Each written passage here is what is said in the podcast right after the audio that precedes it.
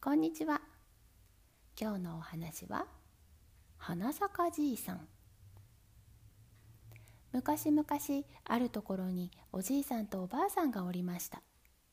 正直な人のいいおじいさんとおばあさんは子供がいないので飼い犬のシロを本当の子供のように可愛がっていました。シロもおじいさんとおばあさんにそれはよく懐いていました。お隣にもおじいさんとおばあさんが住んでいました。こちらの2人は欲張りなおじいさんとおばあさんでいつも意地の悪いことばかりしていました。ある日おじいさんがいつものように桑を担いで畑を掘り返していますとシロも一緒についてきてそこらをくんくん嗅ぎ回っていましたがふとおじいさんの裾をくわえて畑の隅の大きな木の下まで連れて行って前足で土をかきたてながら「ここ掘れワンワンここ掘れワンワン」と泣きました「なんだななんだな」とおじいさんは言いながらくわを入れてみますとカチリと音がして穴の底でキラキラ光るものがありました。ずんずん掘っていくと小判がたくさん入った壺が出てきました。おじいさんはびっくりして大きな声でおばあさんを呼んでえんやらえんやら小判の入った壺を家の中へ運び込みました正直なおじいさんとおばあさんは急にお金持ちになりました。するとお隣の欲張りじいさんがそれを聞いて大変羨ましがって早速白を借りに来ました。おじいさんは人がいいものですからうっかり白を貸してやりますと。欲張りじいさんは嫌がる白の首に縄をつけてぐんぐん畑の方へ引っ張っていきました。俺の畑にも小判が埋まっているはずだ。さあどこだどこだ？と言いながら余計強く引っ張りますと。白は苦しがってそこらの土を引っかきました。欲張りじいさんは「よしここか。ここだなよしよし閉めたぞ閉めたぞ」と言いながら掘り始めましたが掘っても掘っても出てくるものは石ころや瓦のかけらばかり。それでも構わずやたらに掘っていきますとプーンと臭い匂いがして汚いものがうじゃうじゃ出てきました。欲張りじいさんは「臭い!」と叫んで鼻を押さえました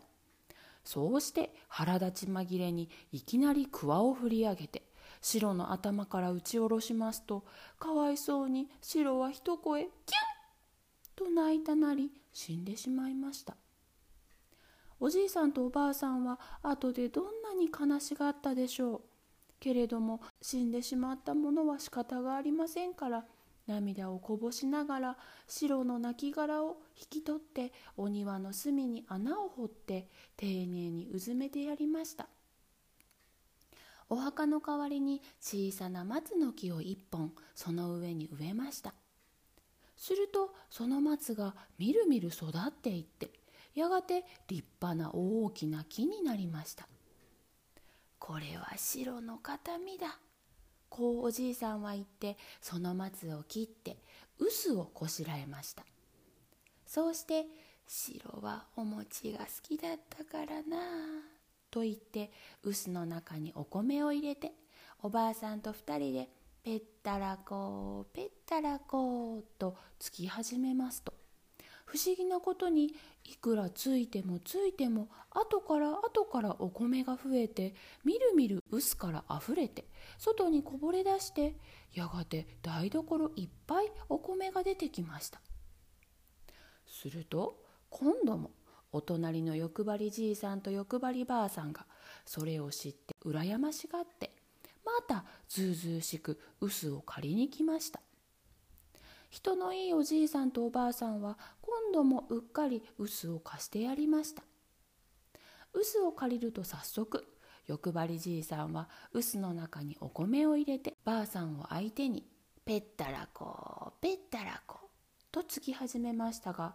どうしてお米が湧き出すどころか今度もまたプーンと嫌な匂いがして中からうじゃうじゃ汚いものが出てきて臼にあふれて外にこぼれ出してやがて台所いっぱい汚いものだらけになりました。欲張りじいさんはまた怒って臼を叩き壊して薪にして燃やしてしまいました。おじいさんは臼を返してもらいに行きますと全部灰になっていましたからびっくりしました。でももう燃やしてしまったものは仕方がありません。がっかりしながらざるの中に残った灰をかき集めてしおしお家へ帰りました。ばあさんや白の松の木が灰になってしまったよ。こう言っておじいさんはお庭の隅の白のお墓のところまで灰を抱えていきますと。どこからかさーっと暖かい風が吹いてきてパッと灰をお庭いっぱいに吹き散らしました。するとどうでしょう？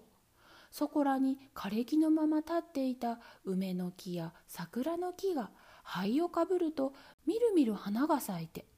よそはまだ冬のさなかなのにおじいさんのお庭ばかりはすっかり春の景色になっていました。おじいさんは手をたたいて喜びました。これは面白い。ついでにいっそその辺の木に花を咲かせてやりましょう。そこでおじいさんはざるに残った灰を抱えて「花咲かじじい花咲かじじい日本一の花咲かじじい枯れ木に花を咲かせましょう」と言って歩きました。すると向こうからお殿様が馬に乗って大勢の家来を連れてやってきました。お殿様はおじいさんを呼んで「ほう珍しいじじいだ。ではそこの桜の枯れ木に花を咲かせてみせよ」と言いました。おじいさんは早速ざるを抱えて桜の木に上がって「金の桜さらさら銀の桜さらさら枯れ木に花を咲かせましょう」と言いながら灰をつかんで振りまきますとみるみる花が咲き出してやがて一面桜の花盛りになりました。お殿様はとてもびっくりして「おおこれは見事だ。これは不思議だ」と言っておじいさんを褒めてたくさんのご褒美をくださいました。するとまたお隣の欲張りじいさんがそれを聞いて羨ましがって残っている灰をかき集めてざるに入れておじいさんの真似をして「花咲かじじい花咲かじじい日本一の花咲かじじい枯れ木に花を咲かせましょう」と怒鳴って歩きました。すると今度もお殿様が通りかかって「ほうこないだの花咲かじじいが来たな。また花を咲かせてみせよ」と言いました。欲張りじいさんは得意な顔をしながら灰を入れたざるを抱えて桜の木の上に上がって同じように「金の桜さらさら銀の桜さらさら枯れ木に花を咲かせましょう」と言いながらやたらに灰を振りまきましたが一向に花は咲きません。そのうちどっと強い風が吹いてきて灰はその辺にパラパラパラパラ散ってお殿様や家来の目や鼻の中へ入りました。そこでもここでも目をこするやらくしゃみをするやら頭の毛を払うやら大変な騒ぎになりました。お殿様は大層ご立腹になって「偽物の花咲かじじいに違いない不届きなやつだ」と言って欲張りじいさんを縛らせてしまいました。おじいさんはとうとう牢屋へ連れて行かれたんですって。おしまい。さあでは今日もみんなにクイズです。このお話の登場人物は誰ですか？このお話に出てくる人や動物は何ですか？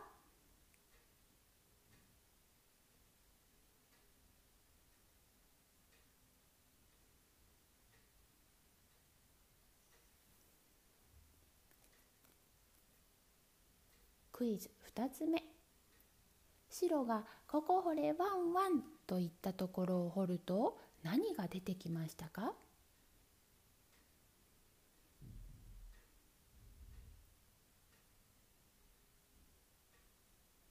クイズ3つ目。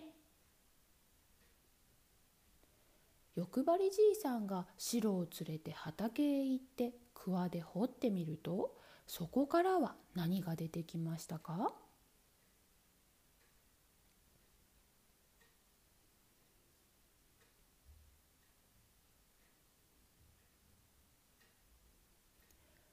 クイズ4つ目。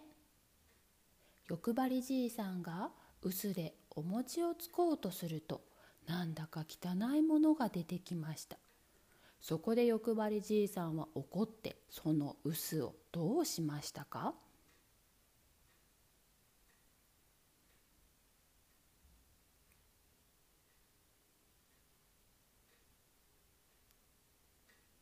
クイズ5つ目最後のクイズです。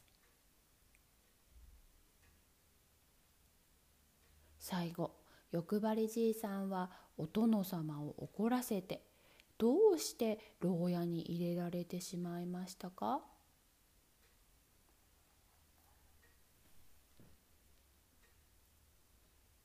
さあそれでは今日のお話はこれでおしまいです。さようなら。